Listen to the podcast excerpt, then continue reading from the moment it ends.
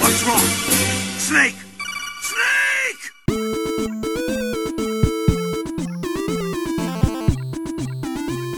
Dzień dobry, witamy w 18 odcinku Gorących Krzeseł. Ja jestem Kamil Borek, a ze mną jest Ocia Cześć. i Paweł Opydo. Dobry wieczór. Ja powiedziałem na potrzeby ludzi, którzy mogliby słuchać wieczorem na przykład, nie? Więc mamy ograne jedno i drugie. Ale Znowu, tym razem miałem problem z nazwiskiem, więc w, pierwszej, w pierwszym odruchu nie chciałem ci dać nazwiska, ale to przez Ocie, bo Nie Ocia... chciałem zdradzić. No właśnie tam jest taka Bocia dziwna... nie ma tam, jest, nazwiska. tam jest taka dziwna pauza, jak przedstawiasz teraz Pawła, że miałam wrażenie, że jest z nami Kasia, która próbuje przedstawić Pawła i w połowie zapomniała, kogo przedstawia, ale dobra. Nie, po prostu chciałem na początku, no bo Ocia i Paweł, bo jakoś tak bez sensu jest Ocia i Paweł Opydo. Ale teraz tak Za dużo jest. słów. No, no dobra. Znaczy możesz mi też, wy... możesz mi wymyślić jakieś nazwisko jak coś, to spoko. Ocia Ociosława. E, Ociosińska. E, Ociosańska. Nieważne. E, zebraliśmy się tu wszyscy po to, żeby porozmawiać o grach. O grach open worldowych. Zresztą w poprzednim odcinku mówiliśmy o Horizonie, więc e, możemy, możemy na przykład wyjść od tego, bo trochę mówiłaś Ociu, co, Mhm. co, co w Horizonie jakby działało mechanicznie jako ten open world. Właśnie i co ci, czego szukasz w tym open worldzie? To znaczy ja w open worldach najbardziej lubię taką swobodę i e, ten taki moment, kiedy zaczęłam grę, tam powiedzmy pograłam godzinę, przyszłam jakiś tam prolog, coś tam i jest ten moment, kiedy cały świat staje przede mną otworem i wyświetlam sobie na ekranie tę mapę, ona jest taka gigantyczna i ja mam takie poczucie super, po prostu na pewno będę lubić tę grę i, i mam ten, e, tę taką perspektywę, że czeka mnie w tym świecie nie tam jakieś, nie wiem, 10 czy 20 godzin, tylko wiecie, 50, 80, może nawet 100 i że jest tyle miejsc, do których mogę pójść. Ja w ogóle uwielbiam patrzeć na mapy i uwielbiam widzieć te znaczniki i to, w ile jeszcze miejsc mogę pójść, albo te wszystkie znaki zapytania, które, em, które nie wiem, są jakimiś misjami czy rzeczami do zebrania i tak dalej. I to jest chyba. Czy to jest w ogóle strasznie dziwny argument, nie oszukujmy się, no ale to, to, to jestem ja i, i jak ja widzę w grze, ile mam jakby tych takich rzeczy do zebrania, rzeczy do skompletowania, miejsc do odwiedzenia, to mam z tego taką straszną, straszną frajdę. I to może też wynikać z tego, że że jakby, jak mam gry, które nie są open worldami, to z reguły gram w nie bardziej, nie wiem, dla fabuły, czy żeby to była właśnie jakaś taka konkretna historia, która ma się w miarę szybko skończyć i będzie super, a już jak mam właśnie open worlda, to on musi być gigantyczny, musi być już taki, taki na maksa, więc najbardziej chyba nie lubię, jak gry są gdzieś, gdzieś po środku i... A to widzisz, bo ja z kolei bardzo lubię, jak gry są po środku, znaczy ja lubię nawet nie tyle open worldowe, znaczy to jest coś, co, o czym też wspominałem przy okazji e, Resident Evil dwójki. E, to znaczy ja lubię mieć ten świat i powoli go sobie podporządkowywać. Znaczy bardzo, e, dlatego na przykład lubiłem Subnautikę, bo to jest gra, która daje ci, daje ci teoretycznie jakby otwarty świat, ale żeby, żeby zapuszczać się coraz dalej, to musisz, e, musisz znajdować coraz to nowsze rzeczy, musisz e, znajdywać nowe, nowe możliwości i dopiero wtedy możesz się zapuszczać coraz głębiej, coraz dalej, w coraz bardziej niebezpieczne miejsca. E, I to jest takie uczucie, które ja, które ja bardzo lubię. E, tylko, że zazwyczaj do tego potrzebny jest mniejszy świat, że jeśli masz e, ogromną mapę typu e, Assassin's Creed Odyssey, no to bardzo trudno jest to zaplanować tak, żeby ten, no wiadomo, te, te dalsze części tego świata będą wyżej poziomowe, ale to nie jest tak, że że to przez cały czas będziesz odkrywał coś nowego, coś, coś, jakieś nowe zagrożenie, tylko po prostu e, przeciwnicy będą mieli wyższe numerki, więc trudniej jest ich zaciukać. Yy, Ja ostatnio, ogrywając właśnie Assassin's Creed Odyssey, doszedłem do wniosku, że yy, chciałbym, żeby nie było pytajników na mapie. Jak to? znaczy- Wiesz co, sam byłem zaskoczony tym, ale zacząłem się rozkminiać, czego mi trochę, cze, że, że czegoś mi brakowało w tej grze i zacząłem się zastanawiać czego i dotarło do mnie, że ja tak naprawdę, bo ja w ogóle bardzo lubię open worldy, od tego zacznijmy. Ja, ja ogrywam open worldy, bardzo dużo z nich wyciskam, a jak gram to zawsze robię zadania poboczne i zawsze mnie bardzo zaskakują ludzie, którzy mówili, którzy na przykład zaczynają grę tą samą później ode mnie i kończą ją jakby zdecydowanie wcześniej niż ja, bo okazuje się, że nie, oni tam zagrali główną fabułę, mm, Bez zrobili sensu. parę questów pobocznych, jak były ciekawe, no to dla mnie jest takie, okej, no to dlaczego, jakby po co grać w grę open world, żeby Mhm. jakby nie cieszyć się tym open worldem.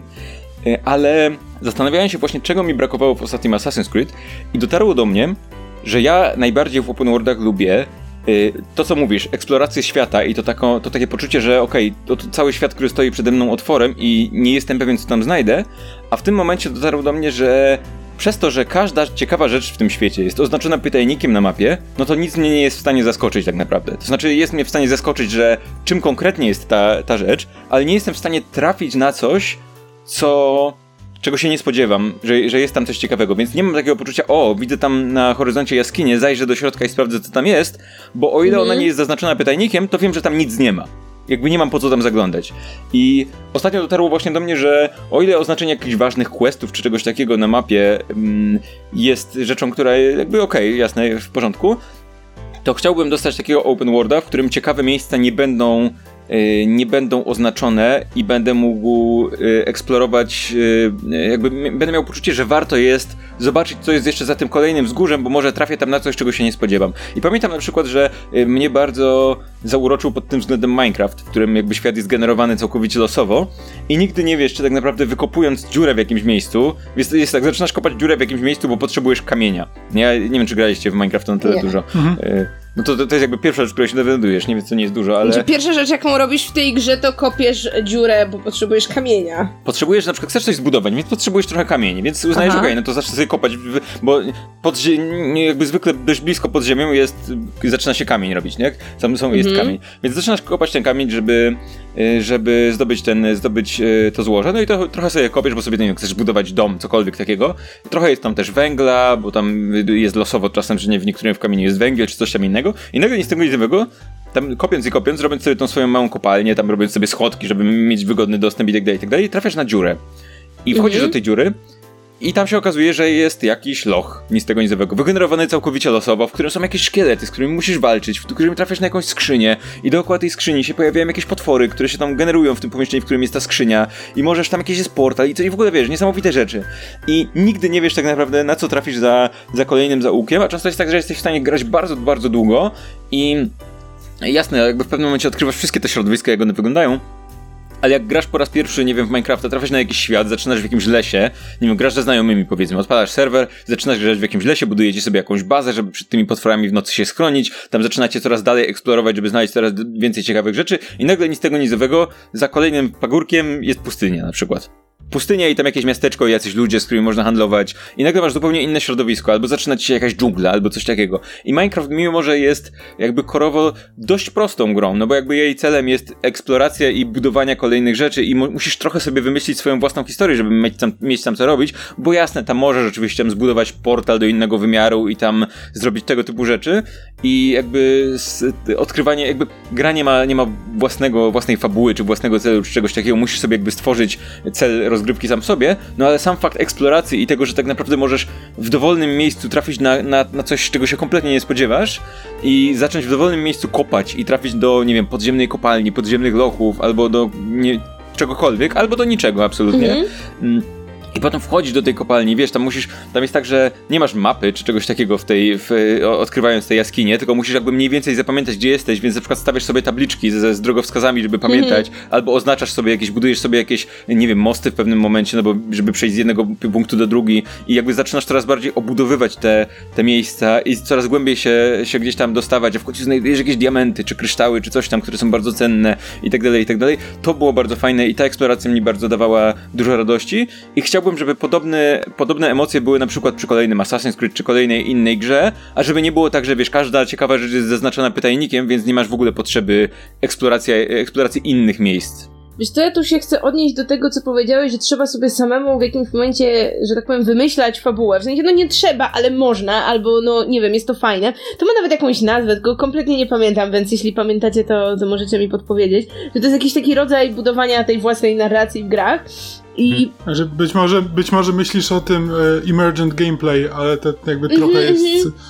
No to, to tak, to, troszkę co innego. To, to po prostu polega na tym, że tak nie masz fabuły, tylko po prostu to, co się e, jakby masz na tyle dużo różnych systemów, że one mogą wchodzić sobą, e, ze sobą w interakcję, więc możesz tworzyć nawet nie tyle jakby fabułę, ale możesz po prostu decydować o tym, co chcesz osiągnąć, bo masz wystarczająco dużo systemów, żeby, e, żeby móc ten świat trochę dostosować do swoich potrzeb. No to jest trochę ten taki klimat, jak w, Skyrimie kiedyś Kamil opowiadał, nie? Że Mhm. możesz sobie w Skyrimie dołożyć całą swoją tą... Właśnie chciałam o Skyrimie, bo jakby wiem, że jesteśmy tym podcastem hejtującym Bethesdę, ale ja mam strasznie wielką miłość do Skyrima. I ja tam wbiłam w tej grze jakieś, nie wiem, 200 godzin, coś takiego, na dwa Ja różne też. podejścia. Ja nie lubię. I ja też e, w, w Skyrima, w Skyrima wbiłem mnóstwo godzin. to jest tak, ja nie uważam tego za szczególnie dobrą i udaną grę, ale, ale ona mnie wciąga, jak do niej siadam co Mhm. jakiś czas. No właśnie, i pamiętam, że jak grałam w Skyrima, to miałam y, trochę tych takich mechanizmów w głowie, o których mówisz y, w kontekście Minecrafta. I że jakby Skyrim stał gdzieś pomiędzy tym, że mamy na mapie pytajniki, a pomiędzy tym, że chodzimy sobie, zaglądamy do jaskini i nie wiemy, co tam znajdziemy tak naprawdę. No bo jakby jasne, na mapie były zaznaczone wszystkie jaskinie, jakimś tam takim, wiecie, symbolem jaskini, ale to nie było tak, że mm, w każdej tej jaskini jest jakiś quest, tylko często było tak, że możemy sobie do tej jaskini po prostu wejść i zobaczyć, e, co tam w środku nas czeka. I większość tych jaskiń tak naprawdę była tam tylko dlatego, żeby sobie być. I mogło się okazać, że na końcu jest jakiś nagle, nie wiem, większy boss do pokonania i jakaś skrzynia i coś tam. I to nie, to nie jest wcale żadne zadanie, jakby zrobiliśmy to dla własnej satysfakcji. I ja pamiętam, że zawsze miałam taką straszną frajdę z eksplorowania miejsc, w których coś się wydarzyło i wchodzimy na przykład do jakiegoś, nie wiem, domu, latarni morskiej czy jaskini i znajdujemy na wejściu jakieś zwłoki. No i się okazuje, że mają przy sobie jakiś dziennik. No i w tym dzienniku ktoś tam pisał, że właśnie badał coś tam i wydarzyło się coś tam, coś tam. No i potem idziemy dalej, znajdujemy jakieś, nie wiem, ukryte przejścia.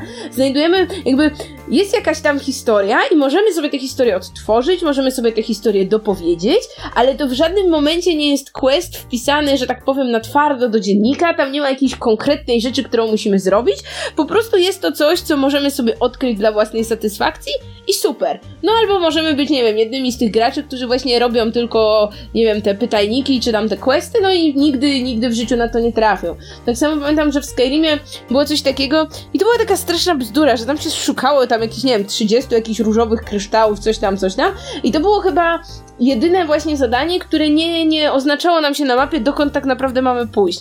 Więc jeśli chcieliśmy na jakimś etapie gry tak po prostu sobie wziąć i skompletować wszystkie te, te cosie, to musieliśmy faktycznie wyeksplorować prawie, że cały ten świat, bo nie było wiadomo, gdzie to jest i trzeba było właśnie wejść do każdej głupiej jaskini, do każdego głupiego domu, bo a nuż akurat tam to leży i to Na było stole u super. kogoś tam w garnku. Czy Tak, dokładnie, dokładnie, u kogoś w garnku. To totalnie, totalnie mogło tak być.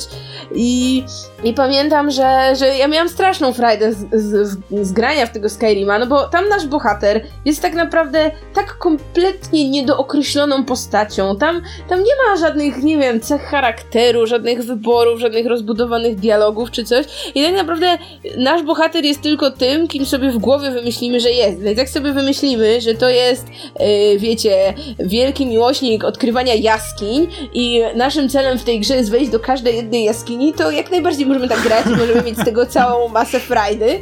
I no ja pokładam ogromne nadzieje w kolejnym Elder Scrollsie, że właśnie będzie tym takim open worldem, w którym sama sobie w głowie buduję narrację i niespecjalnie mnie obchodzi to, co tam twórcy gry dla mnie powymyślali, jeśli chodzi o, nie wiem, jakiś główny storyline. Wiesz co, to, to trochę jest tak, że y, to o czym ja mówiłem w y, Minecrafcie, który Minecraft no chyba nominalnie chyba nie, nie można go nawet określić jako gry open worldowej, nie? A Ale, można, znaczy jest w różnych wiem, zestawieniach, pewien, wiesz, które tam przeglądałam przed nagraniem. Tylko, że no, jakby tamta eksploracja i, i to, że musisz ją sobie ro- częściowo robić w głowie, wynika z tego, no, że to jest świat, który jest absolutnie. Y, po pierwsze, to jest sandbox, po drugie, jest świat wygenerowany losowo, to jakby nie jest zaprojektowane pod tą eksplorację, nie? Ale z drugiej Mhm. strony masz to podejście właśnie takie, jak, y, jak ty mówisz, gdzie no, te wszystkie rzeczy tam są nie dlatego, że zostało to wylosowane, tylko dlatego, że ktoś wymyślił ten świat w ten sposób.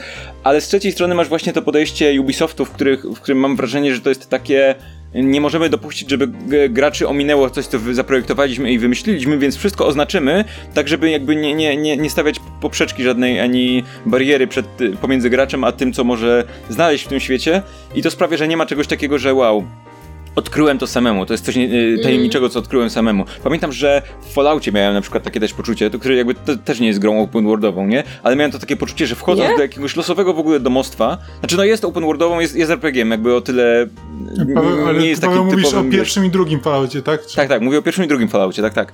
Yy, że, że wchodząc do jakiegoś losowego domostwa można było tam trafić, nie wiem, na jakiś dziennik i w ogóle dowiedzieć się o czymś tam, co było takim flavorową rzeczą, a nie, a nie czymś, co ma nas zaprowadzić na jakiś quest, nie było nigdzie oznaczone ani nic takiego, nie? I, i czegoś takiego mi trochę brakuje ostatnio w grach yy, i nawet, nawet w czymś takim jak World of Warcraft, nie? Początki World of Warcraft były takie, że jak się szło przez las i widziało gdzieś tam chatkę w tym lesie, to można było tam podejść i coś czegoś ciekawego się dowiedzieć.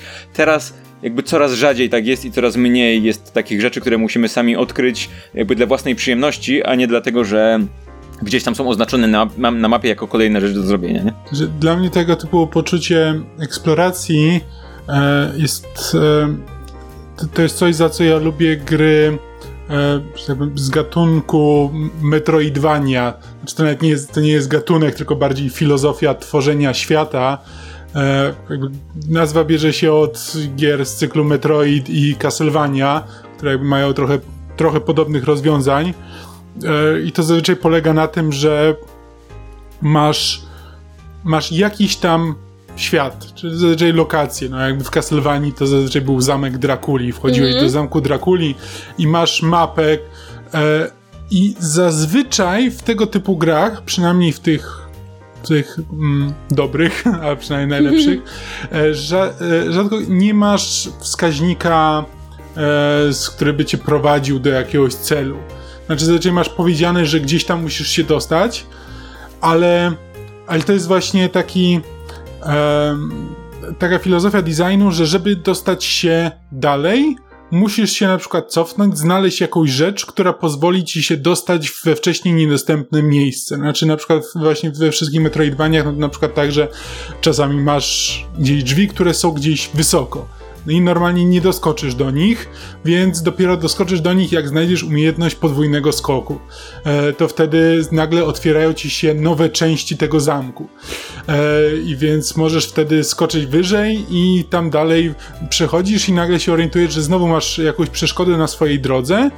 E, No i żeby ją pokonać, no to musisz znaleźć albo inną umiejętność, albo jakiś odpowiedni przedmiot i tak dalej. I ta gra nie potrzebuje wskaźników. To jest trochę też związane z tym, co Paweł mówił o znakach zapytania na mapie. Jakby nie musisz mieć pokazane, gdzie masz te punkty, do których musisz pójść, bo po prostu wiesz, że jak dochodzisz do jakiejś bariery e, i nie możesz jej pokonać, to znaczy, że czegoś ci brakuje, więc się cofasz i eksplorujesz dalej. I wtedy znajdujesz coś nowego i jak już znajdziesz, to wtedy możesz nagle wejść w trzy inne miejsca. I potem wchodzisz w jedno z nich, w jednym z nich dalej nie możesz przejść, więc wracasz w te dwa pozostałe. I w kolejnych dwóch znajdujesz kolejne rzeczy i to się tak po prostu napędza. I to z jednej strony właśnie daje takie poczucie e, eksploracji, że mm, znajdujemy, znajdujemy nowe rzeczy albo znajdujemy rzeczy, których nie rozumiemy na razie, bo mamy coś, co nic nam nie mówi, co wygląda jak nie, y, jest postawione tam e, nie bez powodu, ale jeszcze nie wiemy, jaki ten powód jest. Dopiero jak później znajdziemy jakiś przedmiot, to nagle się, a zaraz ten przedmiot wygląda tak, jakby mógł być połączony z czymś, co widziałem gdzieś tam. I wtedy, więc wtedy wiem, że muszę tam wrócić. I to są rzeczy, że musisz połączyć pewne fakty, gra ci o tym nie mówi, ale po prostu w naturalny sposób prowadzi cię, e, prowadzi cię przez swój świat.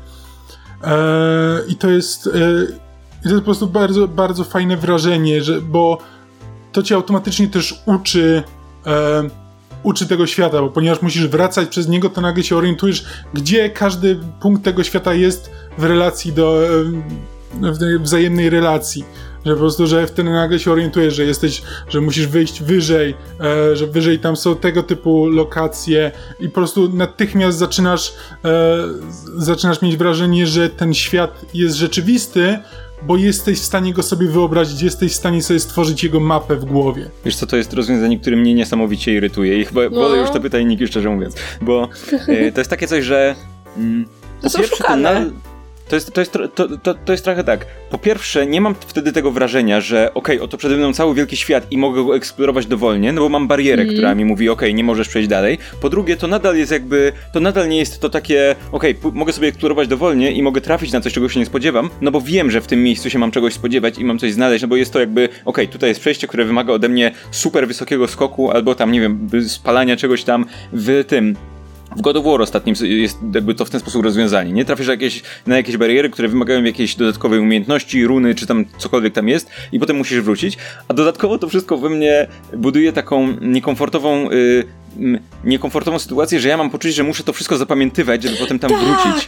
I to mnie tak boli, bo ja muszę pamiętać, mhm. okej, okay, muszę pamiętać, żeby te, do tego miejsca wrócić, bo tu jest coś, jak zdobędę ten. Ja nie wiem, czy mam to sobie zapisywać, więc z reguły sobie to zapisuję, ale jakby powoduje to u mnie tylko frustrację, ale jednocześnie jakby wcale nie sprawia, że czuję, że to jest naturalna eksploracja, tylko właśnie czuję, że ona jest, y, że ona jest tym, co tym, co te pytajniki, tylko jeszcze wzbogaconą o, to, o, ty, o tą, y, to irytowanie się tym, że muszę to wszystko zapamiętywać, więc jakby to jest mój najmniej ulubiony design w ogóle, jeżeli chodzi o takie właśnie eksplorowanie nowych miejsc. Tak, jakby ja nie grałam w Castlevanie, ale jak Kamil o tym opowiadał, to cały czas miałam przed oczami Pokémony, gdzie to też wygląda tak, że jest jakby ta jedna główna ścieżka, którą musimy sobie podążać od miasta do miasta i powiedzmy w jakimś momencie mamy tam rozwidlenie, no i nie wiem, ja chcę pójść w prawo, no ale okazuje się, że jak pójdę w prawo, to tam rośnie drzewo. No i oczywiście drzewo jest przeszkodą nie do przeskoczenia, więc muszę iść i tak w lewo. To, no może być drzewo, które korzeniami wysysa duszę z mieszkańców miasta, więc uważaj. No, więc w każdym razie wiecie, idę w lewo, idę, idę i godzinę gry później dowiaduję się, o, to jest umiejętność, dzięki której mój Pokémon może ścinać drzewa.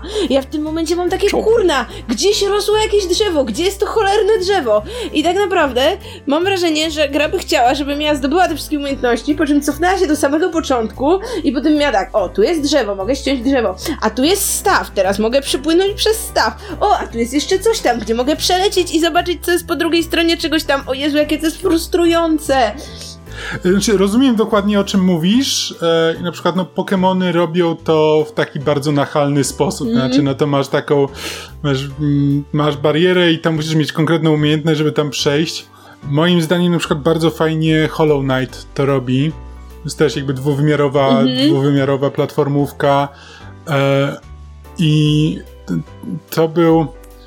Znaczy, ja autentycznie wciąż E, już minęło ładnych parę miesięcy, odkąd skończyłem tę grę i wciąż jakby pamiętam ten świat. Jakby i tam za każdym razem za każdym razem wchodziłem w jakąś nową, do jakiejś nowej lokacji i ona robiła na mnie wrażenie, bo była zupełnie odmienna od, e, od pozostałych. I pewnie jest, są gry, które rzeczywiście robią to bardzo nachalnie i zmuszają cię do tego, że musisz, że musisz strasznie dużo rzeczy pamiętać, to też jest, to też jest kwestia tego, czy gra jest na tyle fajnie zrobiona, że to, że się wracasz i że musisz trochę, czasami się trochę pogubisz, to czy to samo w sobie już powoduje frustrację, czy po prostu, no, jesteś trochę dłużej w tym świecie, jesteś, e, mhm. musisz, musisz przejść trochę, na przykład walka jest, walka jest na tyle fajna, że nie boli cię to, że parę razy musisz, e, musisz przejść przez e, różnych przeciwników, żeby w końcu znaleźć drogę. Czy dla mnie to uczucie zagubienia, pewnie jeśli to się powtarza wielokrotnie i bardzo długo, to, to jest frustrujące na dłuższą metę, ale na chwilę jestem w stanie, jestem w stanie się z tym pogodzić, że teraz, cholera, nie wiem co mam zrobić, trochę się czuję zagubiony, ale ten moment, kiedy w końcu znajduję tę właściwą drogę, jest na tyle satysfakcjonujący, że jakoś mi to e, odbija, to, e, to poczucie. E, no i to jest też kwestia tego, co akurat, co oferuje gra. No, na przykład uważam, że w Hollow Knightie jakby sam styl tego, jak ta gra styl graficzny tej gry sprawia, że jakby znajdywanie nowych rzeczy jest interesujące samo w sobie, bo znajdujesz nowe, e, nowe obrazki, które przygotowali twórcy, że tak powiem, nowe, nowy design różnych postaci, lokacji e, i, to jest inter- i to jest ciekawe.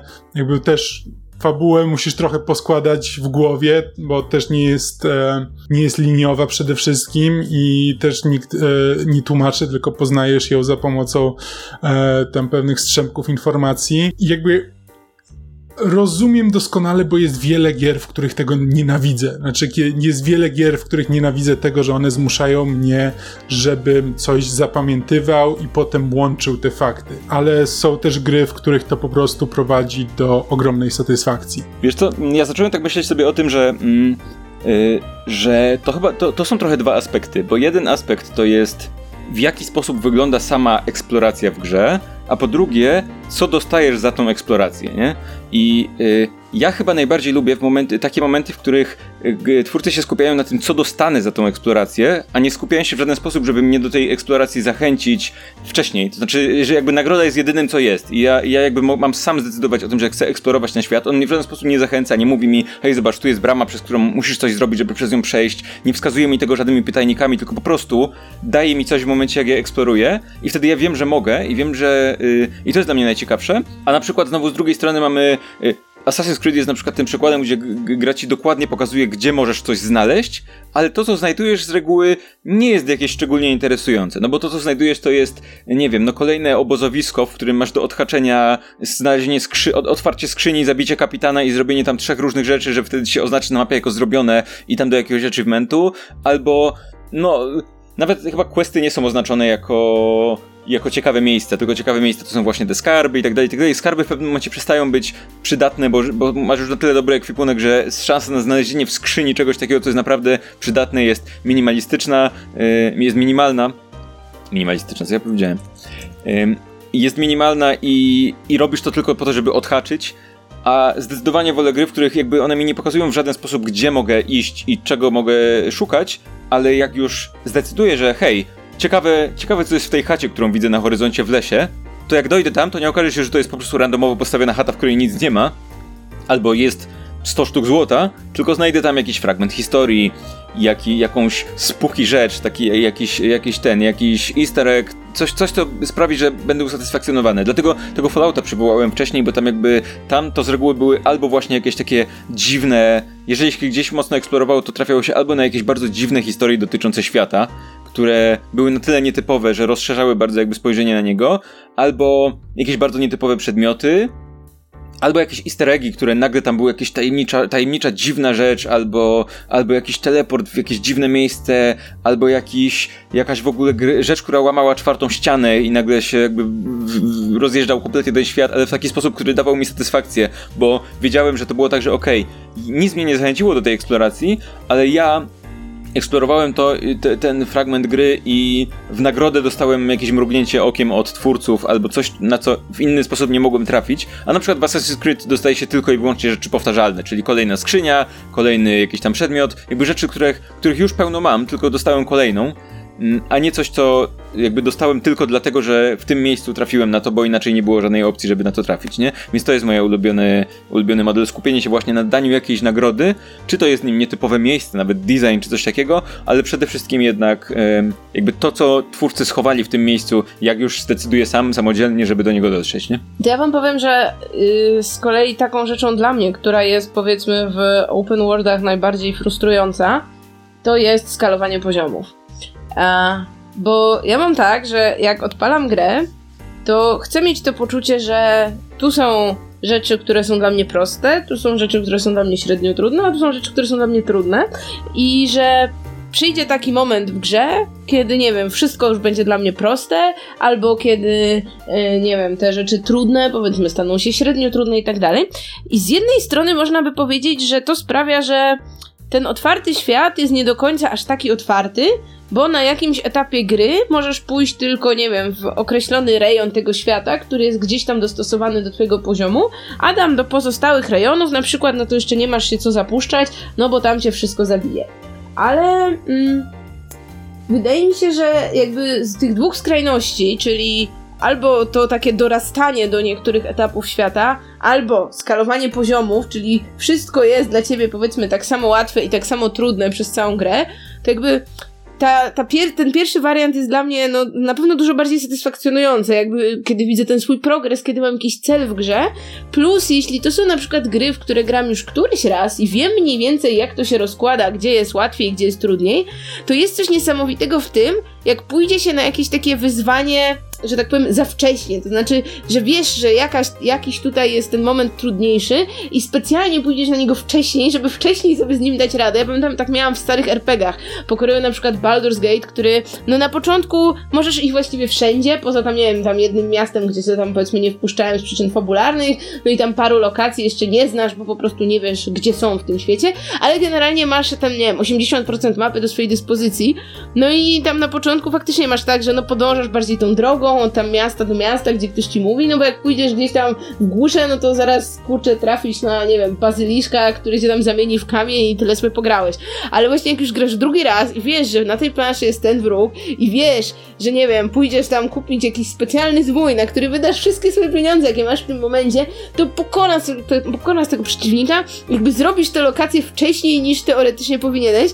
I ja zawsze miałam z tego straszną frajdę i nie cierpię, jeśli, nie wiem, twórcy gry próbują mi to w jakiś sposób odebrać. Mhm. Ale to, to, jest właśnie też coś, co. E, znaczy, Hollow Knight też robi e, Blood, e, Bloodborne i Dark Souls. To znaczy, ten moment, że na początku gdzieś gry masz bossa i walczysz z tym bossem. A pod koniec gry zasadniczo ten boss to jest jeden z przeciwników, których spotykasz po prostu na, regularnie, bo, bo już. Bo już jesteś o tyle, twoja postać jakby jest o tyle mocniejsza i ty też jesteś przyzwyczajony do, do walki na tyle, że to co, to, co na początku wydawało się takim e, ogromnym wyzwaniem, nagle pod koniec gry jest po prostu czymś, co robisz od tak i po prostu kolejnych, e, pokonujesz kolejnych przeciwników, którzy sprawiali problemy na początku. I to jest też bardzo fajne, bardzo fajne uczucie, trochę związane z tym, co mówisz, którego nie da się osiągnąć, jeśli masz skalowanie poziomu, bo wtedy masz, raz spotykasz tego przeciwnika i on jest na twoim poziomie i potem za 20 godzin spotykasz go jeszcze raz i no wciąż jest na twoim poziomie, więc e, no, no, no fajnie. Wiecie co, y, ja mam takie poczucie, że te dwa modele, y, każdy z nich ma swoje zalety i nie, nie do końca mm. potrafię powiedzieć, który jest, który mi się bardziej podoba. Gdzieś dodatkowo jeszcze jest trzeci model, model który jest, którym jest Destiny po prostu, ale o tym za chwilę powiem, bo po pierwsze ja zdecydowanie lubię skalowanie leveli w momencie, w którym następuje dla słabszych przeciwników. To znaczy, że to nie jest tak, że jak wrócę do obszaru gdzieś z początku gry, bo nie zrobiłem jakichś questów, no to zabijam tam po prostu, podchodząc do przeciwnika i go zabijam od razu. To jest super. Bo to jakby już... Ja właśnie, ja to uwielbiam. No. I pamiętam, że, znaczy najbardziej lubię jak jest tak, że to skalowanie jest, ale jest do pewnego poziomu. W sensie, jeżeli powiedzmy ja mam 30 poziom, to ci przeciwnicy z pierwszych obszarów już nie są na trzecim, tylko są na przykład na 25. Także oni są dla mnie łatwi i ja po prostu wpadam i ich wyżynam, ale nie są dla mnie tak aż bardzo, bardzo, bardzo łatwi. Mm. A z drugiej strony faktycznie to ta satysfakcja z z pokonania przeciwnika, który jest wyżej, y, y, czy, czy to poczucie takie, że okej, okay, tu, tu jest jeszcze obszar jakiś, na który nie mogę wejść, a potem na niego wchodzę, jasne, też istnieje. Przy tym znowu, jeżeli ona też jest przesadzona, czyli to jest przeciwnik, który wiesz, ja go mogę bić mieczem przez pół godziny, a on y, i zdjąć mu, nie wiem, ćwierć paska życia, no to to jest okej, okay, no to zaczyna mnie wybijać z imersji. A gdzieś pośrodku tego wszystkiego jest Destiny, które nie do końca potrafię powiedzieć, jak to jest skonstruowana ta gra, tak naprawdę, jeżeli chodzi o to, bo tam jest, tam jest tak, że Teoretycznie nie ma skalowania leveli, no dlatego, że między innymi, że to jest gra online, więc trudno zrobić tak, żeby, że nagle przeciwnicy w jakimś obszarze są na innym levelu, ale tam to skalowanie jest zrobione w jakiś, jakiś taki sposób, trudno powiedzieć tak naprawdę, to znaczy ono jest z jednej strony zrobione tak, że czujesz, że przeciwnicy, którzy na początku byli dla ciebie wyzwaniem, teraz są bardzo łatwi, ale z drugiej strony nawet ci pierwszy, pierwszopoziomowi zawsze będą, jakby nigdy nie będą takim komple kompletnie łatwi, dlatego że jasne, oni mogą do ciebie strzelić kilka razy, ale w momencie, w którym jest ich dużo, to nie możesz stanąć po prostu przed nimi i nie jesteś e, pancerny, tylko oni po chwili cię i tak zastrzelą, nie? Jakby i tak cię pokonają. Z drugiej strony jest to takie poczucie, że jeżeli przeciwnik jest e, bardzo potężny, trafisz na jakiegoś potężnego przeciwnika, to po pierwsze zawsze możesz uciec, więc nie ma tego takiego wrażenia, że okej, okay, on cię uderzy zanim ty cokolwiek zrobisz i on zawsze jakby zabicie nawet bardzo ciężkiemu przeciwnikowi, może poza jakimiś, jakimiś rajdowymi, ale nawet bardzo ciężkiemu przeciwnikowi pokonanie ci zajmuje chwilkę, także zdążysz się zorientować, że on jest trudny i uciec, a po drugie, jeżeli się bardzo postarasz, albo ktoś ci pomoże, to jesteś w stanie go gdzieś tam załatwić. Więc to jest jakoś zrobione. Nie potrafię powiedzieć do końca, jak to jest skonstruowane w Destiny, ale pamiętam, że to zawsze mi dawało bardzo dużo satysfakcji, bo jest właśnie takim fajnie zbalansowanym systemem, w którym jakby walka jest zawsze jakimś wyzwaniem, ale jednocześnie, yy, jednocześnie masz poczucie, ok, ci są słabsi, a teraz dotarłem do, tego, do tej sytuacji, w którym pamiętam na, na początku jest taka gdzieś, yy, w pierwszej części na początku jest, jest taki, taka sytuacja, w której yy, można wejść, zejść do jakiejś piwnicy i tam się trafia na jakiegoś nagle potwora, który po prostu cię z, jest w stanie zabić w 3 sekundy, więc zwiewasz, a potem jest, jest tak, że wchodzisz tam i po prostu, wiesz, dwa strzały z shotguny i on leży, nie?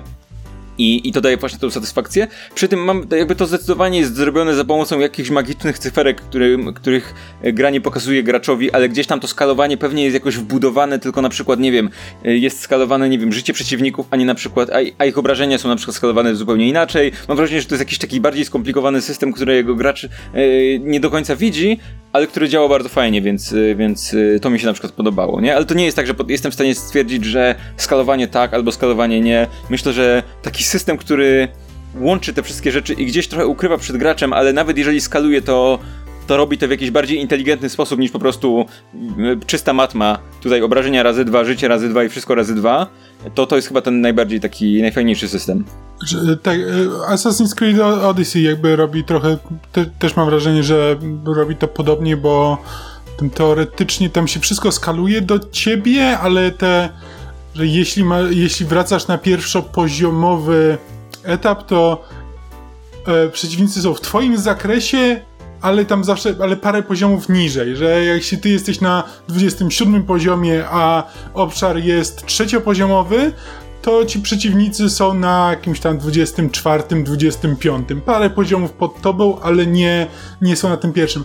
To jest w miarę spoko kompromis. To jest trochę to, to o czym mówi, że no, te pierwsze poziomy wciąż stanowią jakieś tam wyzwanie.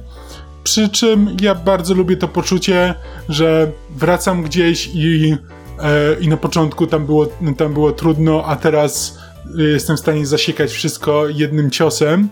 Przy czym no to też gra musi robić na tyle dobrze, że nie każe ci tam wracać raz po raz, tylko po prostu możesz tam wrócić na chwilę, poczuć się fajny, ale potem, ale potem idziesz dalej i tam już masz e, znowu wyżej, poziomo, e, wyżej poziomowych, albo po prostu przechodzisz z miejsca na miejsce i wtedy, i wtedy jest łatwo, bo też wtedy unikasz te, czegoś takiego, że za każdym razem jak próbujesz przejść z miejsca na miejsce, to musisz powalczyć z przeciwnikami, z którymi walczyłeś już 5000 razy i oni za każdym razem są na twoim poziomie, więc ta walka nigdy nie staje się prostsza, nigdy nie możesz po prostu przejść z miejsca na miejsce, tylko zawsze coś ci stanie na drodze i zawsze coś ci utrudnia. Czy myśmy w ogóle nie mieli takiego planu, żeby nagrać odcinek o poziomie trudności w grach? Bo mam wrażenie, że nam się dyskusja o open worldach rozjechała gdzieś w kierunku zupełnie innej dyskusji, więc proponowałbym wrócić do, mm. do tych otwartych światów. W ogóle ostatnio y, miałem okazję, jak wiecie, grać w Spidermana dużo. Mhm. I zacząłem się zastanawiać nad tym, bo Spider-Man jest taką grą, w której to jest nominalnie gra open worldowa, ale ten open world, ten otwarty świat jest w niej tłem tak naprawdę, jakby to nie jest mhm. gra o eksploracji świata. Jasne, tak. tam są jakieś questy poboczne, ale ich jest po pierwsze bardzo mało mm, i jest dużo znajdziek, które są, jak, jak, pamiętacie z odcinka, w którym, w którym omawiałem grę, są dla mnie niesamowicie irytujące, czyli tych wszystkich rzeczy rozsianych po mapie, które Złapałeś są... już wszystkie gołębie? Nie, nie, no tak, gołębie tak, gołębie złapałem wszystkie, ale tam y, Taskmaster i tak dalej. I to jest takie, taki jakby coś, co jest, mam wrażenie, że y, irytującą rzeczą dodaną tylko po to, żeby, żeby mieć jakiś cel w tym, w tym lataniu po mieście. No ale z drugiej strony mamy gry, w których eksploracja świata jest Y, czy jakby zasymulowanie żywego świata jest y, tą najważniejszą częścią. I tu na przykład mamy tego Assassin's Creed ostatniego, w którym wręcz Ubisoft poszedł w kierunku losowego generowania zadań na świecie, tak żeby mm. zawsze było niezależnie gdzie jesteś, zawsze były jakieś rzeczy do roboty. I Wydaje mi się, że w ogóle to chyba mówiłem o tym już wcześniej, ale wydaje mi się, że to jest, że to chociaż nie jest to system, który robi jakieś niesamowite wrażenie teraz, to wydaje mi się, że to może być bardzo przyszłościowe, bo yy, myślę, że jeżeli faktycznie pójdą w kierunku tego, żeby rozwijać ten system losowego generowania zadań i pójdą w kierunku tego, żeby one były coraz bardziej, sprawiały wrażenie coraz bardziej naturalnych, a nie wygenerowanych z kilku losowych, losowych klocków, to myślę, że za jakiś czas to może być naprawdę podstawa takiej gry, gdzie faktycznie ten świat wydaje się żywy i te rzeczy się wydają nie tylko przygotowane z góry wcześniej, tylko jakby wydaje się, że tam się cały czas coś dzieje, tylko że to wymaga oczywiście znacznie większego e, rozbudowania. Więc pytanie jest takie, czy dla was e, gra w otwartym świecie to jest gra, która ma być tylko w otwartym świecie i otwarty świat ma być tylko jakby tłem tej gry, czy jakby otwarty świat ma być grą samą w sobie? To znaczy, ja w ogóle najpierw chcę się trochę z tobą nie zgodzić, czyli ja nie chcę rzeczy losowo generowanych. Mhm. I zarówno elementów y, świata, jak i zadań. Pamiętam, że właśnie jedną z najgorszych rzeczy które mnie w życiu spotkały, były losowo generowane lokacje w Oblivionie. To znaczy nie losowo generowane na zasadzie, że każdemu graczowi inaczej generowała się jaskinia, tylko na zasadzie, no na etapie tworzenia gry twórcom nie chciało się robić jaskini, podziemi i czegoś tam, więc napisali sobie, jakby zrobili sobie klocki, zrobili sobie program, który im to napisał i potem powtryniali do gry 500 jaskiń, każda losowo wygenerowana i, i to, było, to było straszne i ja, ja nie chcę takich rzeczy, jakby jeśli Wiesz co, ale mm, że ci się No. teraz wetnę, słuchaj, bo y, też tego nie chcę. Też nie chcę Mhm. czegoś takiego, tylko że patrzę trochę na rozwój technologii innych niż gry i widzę, że ym, widzimy teraz rozwój machine learningu, tak? Czyli tego, że nie tego, że dajesz losowe klocki, że, że budujesz klocki, a potem każesz je ułożyć losowo, tylko robisz systemy, Mhm. które same wymyślają nowe klocki, nie? I Okej. te systemy działają znacznie lepiej niż, y, niż tamte wcześniejsze, tak? No bo tutaj jakby twórcy, to nie jest tak, że jako twórca dajesz 100 klocków i potem bu- budujesz z, nie, z nich y, loch i te lochy zawsze, jasne, są inne, ale zawsze się składają z tych 100 klocków, więc więc są ograniczone w pewien, spo, s- Mhm. w pewnym stopniu. Nigdy nie trafisz tam na coś, co jest specjalnie zaprojektowane dla tego miejsca, dlatego Mhm. że jest zawsze złożone z klocków. No ale jeżeli w y, technologiach jest rozwijany machine learning, no to prędzej czy później ta technologia z, tak jak z wojska najpierw schodzi do, y, do konsumenckich, że tak powiem, do telefonów i komputerów i tak dalej, i tak dalej, no to prędzej czy później myślę, że trafi też do gier i jak zaczniemy mieć lochy generowane nie z gotowych klocków przygotowanych przez deweloperów, tylko machine learningowo i nagle dostaniemy lochy, które są wprawdzie generowane losowo, ale nie sprawiają takiego wrażenia, że to jest, wiesz, zbudowane z gotowych klocków, to jakby to jest ta myśl, y, którą ja chętnie przytulę, a nie ta, którą, nie tak jakby całkowicie generowana losowo, z tego do, dotychczasowego powiedzmy generowania losowo. Nie wiem, czy do tego dojdzie, mówię Mhm. tylko, że to jest jakby wizja, która, która by mi dawała optymistyczne nadzieje, nie? kompletnie tego nie widzę, bo to jest wizja przyszłości, w której maszyny są w stanie napisać na przykład powieść nieodróżnialną od e, człowieka. Bo. Absolutnie jestem pewien, że do, do- tego dojdziemy w ciągu najbliższych 100 lat na przykład. Tak powiem bardzo No to wtedy spoko, e, jasne, czemu nie? Tylko, że to jest, to jest dla mnie jakby czysty science fiction na tym etapie, bo wiesz, dla mnie takim ideałem questów pobocznych no to są questy z Wiedźmina trzeciego, gdzie jakby je, zaczynam quest poboczny na zasadzie zaczynam od no trzeba zabić, e, tutaj jakiś potwór zabija, zabija wieśniaków. I potem z biegiem czasu się nagle orientuję, że tam się dzieje e, znacznie więcej i e, ci wieśniacy są w to jakoś zamieszani e, i pojawiają się, pojawiają się nowe elementy, które budują jakąś intrygę. I stworzenie czegoś takiego z klocków w sposób, który nie byłby widoczny, że to są klocki e, i byłby na tyle interesujący, żebyś miał poczucie, że, że właśnie wpadłeś na jakąś, na jakąś intrygę, masz jakąś tajemnicę rozwikłania, to jest dla mnie czysty science fiction, znaczy nie widzę w najbliższej przyszłości czegoś takiego. Tworzenie z klocków jest tą taką właśnie uproszczoną wersją. Ja właśnie nawet nie mówię o tworzeniu z klocków, właśnie mówię o tym, żeby algorytm był w stanie w ogóle to stworzyć od podstaw same. Ym, Myślę o tym w ten sposób, że jasne, oczywiście, tylko że jakbyś 3 lata temu powiedział, że wiesz, automat Google będzie w stanie zadzwonić i zamówić ci wizytę u fryzjera, prowadząc zupełnie naturalną rozmowę telefoniczną z kimś z drugiej strony, kto nie ma pojęcia, że rozmawia z jakimś botem i, i, i zrobić to samemu, no to też byś powiedział, że to jest science fiction, nie? W sensie, y, dla mnie to na tym etapie jest science fiction, ale myślę, że jak się, że, że rzeczy, które dziś mamy 10 lat temu były na tym etapie, więc nie, nie chcę stawiać, wiesz, sobie granicy i powiedzieć, nie, to nigdy nie osiągniemy tego poziomu jako y, ro, rozwój ludzkości. Myślę, że... Znaczy ja wciąż ci myślę, powiem, że, to możemy. jest science fiction, no bo wiesz, fajnie, że rozumiem, że asystent Google może zadzwonić do kogoś i przeprowadzić naturalną rozmowę. Jakby to fajnie wygląda w prezentacji, przy czym zazwyczaj ta rozmowa w większości wypadków nie będzie wyglądała tak do końca, a jeśli jeszcze ktoś spróbuje e, jakby aktywnie e, sprawdzić, czy osoba dzwoniąca to jest bot, czy nie i e, rozmawiać z nią i jakby sprawdzać to, a to jest element jakby gry. Jakby naturalnym elementem grania jest sprawdzanie granic, tego gdzie się kończy symulacja, co, co możesz zrobić, a czego nie. Jeśli będziesz na każdym kroku widział, że to jest symulacja, że to jest zrobione przez jakby e, przez komputer, no to to trudno jest- znaczy dla mnie gry, żeby były ciekawe, jakby te historie no, wymagają kreatywności.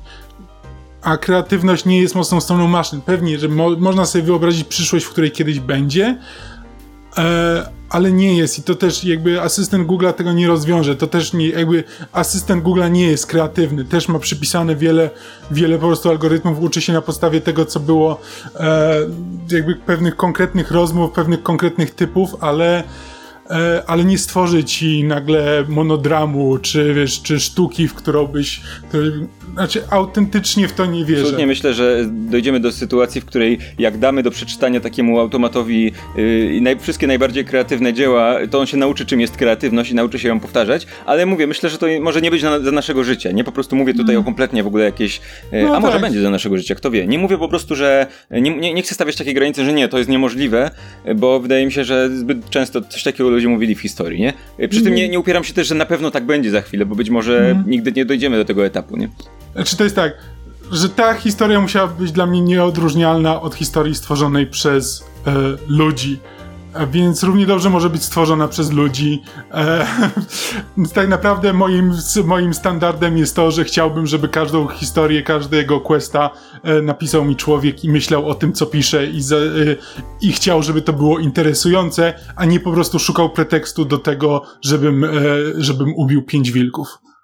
To ja hmm. myślę, że możemy zrobić odwrotnie, to znaczy niech questy poboczne dalej piszą ludzie i właśnie niech to będą, wiecie, interesujące questy, że w każdym jest jakiś albo, nie wiem, twist, albo jakaś pogłębiona opowieść i tak dalej, a te boty, automaty, niech piszą główne storyline w open worldach, bo te i tak są. Więc jeśli zaczną je pisać maszyny, to może na tym zyskamy. Wiesz co, no w Assassin's Creed jest te, są te trzy poziomy. Masz questy główne, masz questy to, te przygotowane przez, yy, przez jakby twórców i są też te zlecenia, których tak naprawdę, które są już taką, takim ostatnim wyciśnięciem rzeczy do robienia. W sensie naprawdę, ogrywając tylko te questy główne, no to mi zajęło, nie wiem, 150 godzin przejście tej gry i questy poboczne, a praktycznie w ogóle nie robiłem tych zleceń, więc mhm. one to już jest taka sytuacja, że i jak już po przejściu gry masz bardzo, bardzo dużą ochotę na pogranie w Assassin's Creed, no to masz te generowane losowo zlecenia, nie? Okej. Okay. Albo jak masz taką sytuację, że naprawdę chcesz podbić level, bo coś jest dla ciebie za trudne, a nie masz nic innego do roboty, no to okej, okay, no to sobie porób zlecenia.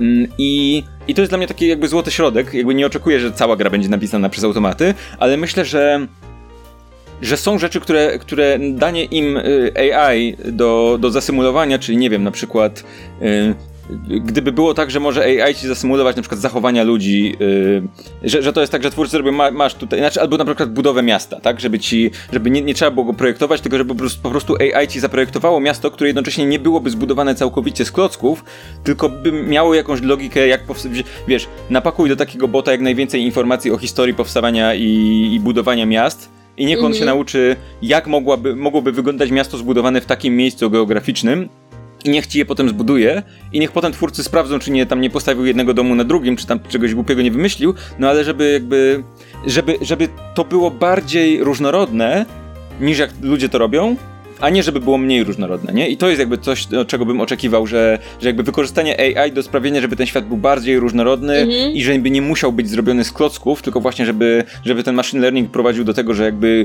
jak najwięcej są w stanie, że, że, że te automaty są w stanie, byłyby w stanie wygenerować więcej klocków niż ludzie są w stanie wygenerować, a potem z nich coś jeszcze zbudować, nie? I to jest znaczy, coś, co bym chętnie to, przytulił. To, co ja bym najchętniej też oddała maszynom, to jakby kontrola nad powiedzmy tym życiem tych, yy, tych ludzi, w momencie, kiedy Y, nie wiem, to są jacyś NPC, którzy nic dla nas, że tak powiem, nie, ma, nie mają, nie wiem, nie mają zadań dla nas i nie wiem, nie muszą mieć jakichś właśnie super napisanych dialogów, ale jednocześnie no muszą w tym świecie być, żeby ten świat żył i muszą się tam jakoś w tym świecie poruszać i muszą gdzieś tam być z tym światem zintegrowani, czyli właśnie, nie wiem, że prowadzą jakieś sklepy, które się otwierają o konkretnych godzinach, że mają jakąś taką swoją rutynę i jakby to już gdzieś tam w grach się oczywiście pojawia, tak, od dłuższego czasu, no właśnie w Tesach jest, czy nie wiem, w Wiedźminie jest, ale żeby jakby jeszcze mocniej ten element do, dopracować, żeby on nas jakoś tak nie wytrącał z tej imersji, żeby na przykład ekonomicznie też to połączyć, bo open worldy czasem mają problemy niestety yy, z zasobami, mają problemy z pieniądzem. Są te sytuacje, kiedy no jeśli przychodzimy do jakiegoś sklepikarza, to w jakimś momencie na przykład on już nie ma pieniędzy albo on już nie ma towarów, albo wręcz przeciwnie, że wszyscy sprzedają jakby towary, a tak naprawdę nikt w tym świecie tego nie nosi i z tego nie korzysta. I ja bym bardzo chciała, żeby ktoś napisał jakiś system właśnie dla tych uczących się maszyn, żeby one wreszcie zrobiły jakąś taką dobrą ekonomię w open worldach. Bo to jest coś, o, to na czym wydaje super. mi się gry się super. bardzo wykładają. Więc y, bardzo bym chciała, żeby właśnie maszyny przejęły większą kontrolę nad życiem ludzi w tych open worldach i, i nie tylko. I, I żeby właśnie dzięki temu ten świat i ta gospodarka przede wszystkim jakoś tam bardziej, bardziej żyły, bo no bo, no niestety, nie ma chyba gry, w której nie byłoby problemu, że mamy nadmiar pieniędzy, za który nie mamy, nie mamy co z nim zrobić, i yy, sklepikarze nie mają pieniędzy, które mogliby nam yy, oferować za cały ten złom, który im sprowadzamy po 100 godzinach gry. To, co mówisz, można rozwiązać w bardzo prosty sposób, po prostu, nie wiem, robiąc system, który ci dodatkowo sklepikarzowi w ciągu każdego dnia dodaje pieniądze gdzieś tam w trakcie, także on zarabia po prostu i jakby tyle, ale to jest jakby ten podstawowy poziom, który można by zaprogramować już teraz, a wydaje mi się, że jakby ciekawszym byłby ten taki bardziej zaawansowany, gdzie na przykład, wiesz, inni wychodzi... ludzie chodzą do tego sklepikarza i robią te zakupy i mają te rzeczy, no, no cokolwiek, że sobie domy urząd... no jakby wiecie... Myślę, że tu jest też kwestia techniczna, że wiesz, wygenerowanie, żeby każdy miał inne ubrania byłoby też y, technicznie problematyczne, y, ale, ale jakby fajne by to było zdecydowanie, nie? Znaczy ja już widzę, jeśli już jesteśmy w domenie jakby science fiction i w ten to... Marzeń. E, tak, no to widzę taki system, w którym no, e, ponieważ zabiłeś wszystkie potwory w okolicy, no to nagle już e, ci sklepikarze nie sprzedają broni i e, tarcz, ale, z, ale okolica zaczyna się gentryfikować, więc zaczynają sprzedawać ozdoby e, i rzeczy do upiększania swojego domu i takie podstawowe. AGD i RTV. Myślę, że to było, mogłoby być coś, czego byś nie zauważył jako gracz. Byłoby takim szczegółem, który by był to byłaby ciekawostka, nie? Na tym etapie. Chociaż myślę, że jakby bardziej widzę coś takiego, gdyby to działało w ten sposób na przykład, że powiedzmy, że nie wiem, sprawi, że jakaś okolica jest bardziej bezpieczna, to ludzie zaczną tam budować domy na przykład. I następnym razem jak tu będziesz, to się okaże, że ludzie zbudowali domy i nie dlatego, że twórcy zaprojektowali wersję tej wioski na poziomie podstawowym, bardziej rozbudowanym i w wersji miasto,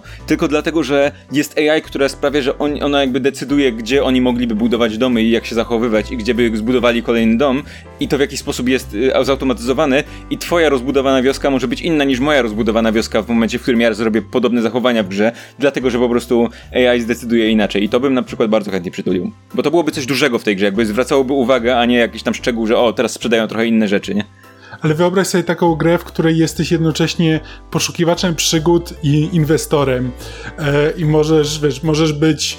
E, możesz zainwestować w kuźnie i płatnerzy i potem być tym złym y, z, wiesz, ze wszystkich Mass Effectów czy z fantazy yy, i tylko psuć wszystko tak, że wszędzie jest, wszędzie jest niebezpiecznie, więc teraz, więc teraz ludzie się zbroją i kupują, e, muszą kupować te zbroje, więc ty na tym zarabiasz w perspektywie, albo możesz być tym dobrym i inwestować właśnie w, e, w domy i budowanie, e, budowanie okolicy, rozwój e, i wtedy, e, ale to już to, to już co, ale tak ogólnie tak naprawdę w tym, a propos tego co mówimy, to no bo w tej chwili jakby AI głównie rządzi w takich w grach open world, rządzi zachowaniem ludzi, czy zachowaniem społecznym czasem. Czasem jest głupie na przykład. Patrz Assassin's -hmm. Creed i to, że każdy przedmiot w Assassin's Creed, który się trzyma w rękach jest traktowany jako broń, więc jeżeli zaczniesz zabijać ludzi na mieście, to zaczną cię atakować. Nawet jeżeli mają w ręku miotłę, to zaczną nią siec jakby to był topór, nie? Bo, bo miotła jest przedmiotem, który trzymają w rękach, nie? Jeżeli na przykład jakaś postać, e, ty jesteś, wiesz, w pełnej zbroi i tak dalej, a jeżeli jakaś postać e, na ulicy uzna, że cię zaatakuje, no to pierwsze co zrobi, to pobiegnie po jakąś broń, a jeżeli w okolicy stoi miotła, to chwyci to miotło i zacznie się nawalać. Więc to jest i tak średnio dopasowane do tych, y, no bo to jest jakby AI wzięta od y, z żołnierzy, a dopasowana do, do zwykłych ludzi, dlatego że to jest pierwsza część gry, w której można zabijać zwykłych ludzi i można z nimi walczyć, a gra wtedy nie przerywa, więc y, okej, okay, ktoś tu nie przemyślał, ale bardzo bym chciał zobaczyć AI, które byłoby jakby zaangażowane w konstrukcję samego tego świata. No bo na przykład Assassin's Creed Odyssey próbuje robić bardzo dużo rzeczy i na przykład są te są bitwy, y, które określają ci, kto rządzi danym terenem, nie? I te bitwy w tym momencie wyglądają tak, że jest po prostu ustawka. Jest grupa żołnierzy z jednej i z drugiej strony i po prostu walczysz, aż ich pokonasz, nie? A chciałbym bardzo zobaczyć na przykład coś takiego, że możesz zaatakować miasto i ten atak miasta i odparcie tego ataku nie polega na tym, że twórcy sobie wymyślili, ok, to, to jest miasto i tu masz ścieżkę A, ścieżkę B i ścieżkę C, bo po prostu przewidzieli, że tak będzie, tylko żeby to było tak, że możesz ty zdecydować o dowolnym miejscu, z którego chcesz je zaatakować, a AI zdecyduje, w jaki sposób będzie wyglądała obrona tego miasta, nie? I to są takie rzeczy, które bardzo bym chciał przekazać właśnie do nawet nie losowego generowania, tylko to, żeby, żeby y, zaangażowanie jakiejś sztucznej inteligencji i algorytmów sprawiło, że byłoby to znacznie bardziej naturalne i byłoby tam więcej rozbudowanych ścieżek do, y, jakby do rozwoju, nie wymagając przy tym zaangażowania ze strony deweloperów, bo w momencie, w którym jest zaangażowanie, no to takie mechanizmy bardzo szybko zaczynają się być, zaczynają być powtarzalne, no bo zaczynasz się orientować przy trzeciej bitwie, że każda wygląda tak samo i masz cztery opcje na jej rozwiązanie, więc potem już jakby znasz te cztery opcje po czterech bitwach i, i nic cię już nie interesuje, nie? No, to ja myślę, że na podsumowanie możemy życzyć wszystkim, żeby maszyny stały się nieodróżnialne od ludzi, bo to spowoduje same pozytywne efekty i... Że Assassin's Creed będzie fajniejszy, nie? Tak, i żeby przejęły kontrolę nad życiem ludzi. Tak, gierki będą fajniejsze, a całą resztą się nie przejmujemy. Mm, dobra, to co? To tyle od nas w tym odcinku. Napiszcie nam, co sądzicie o grach e, Open World i co sądzicie o naszych Tak, pomysłach jaka jest waszą ulubioną? Tak, i jaka, ja, czy chcecie, żeby sztuczna inteligencja rządziła waszym życiem, a jeżeli chcecie, żebyśmy omówili w ten sam sposób inny jakiś gatunek, to dajcie znać jaki, bo mamy taki pomysł, żeby raz na jakiś czas siadać do jakiegoś gatunku i myśleć sobie o jego przyszłości i o tym, czy można tam zaangażować w jakiś sposób sztuczną inteligencję. I więc, więc wrócimy do tego. Piszcie do nas na e, adres gorące krzesła małpa.podsłuchane.pl i w ogóle, w ogóle zaglądajcie na podsłuchane.pl, gdzie są też inne nasze podcasty i inne rzeczy, które robimy i nasze social media, które musicie polubić. Musicie, chciałem, po- chciałem powiedzieć, że możecie polubić, ale gruchowo powiedziałem, że musicie. Musicie polubić. musicie. Inaczej, do, ina, inaczej dojedzie was sztuczna inteligencja i polubi Tak, za was. nasza AI was do, dorwie zaraz i ten. E, dobra, więc i, i słuchajcie nas gdzie wam wygodnie. Jeżeli wam wygodnie na Spotify, to na Spotify, jeżeli w aplikacjach podcastowych, to w aplikacjach podcastowych wszędzie jesteśmy, gdzie się da. Więc, więc to spoko. Więc e, żegnamy na ten tydzień. Słyszymy się w przyszłym tygodniu i trzymajcie się. Do usłyszenia. Baha! What's wrong?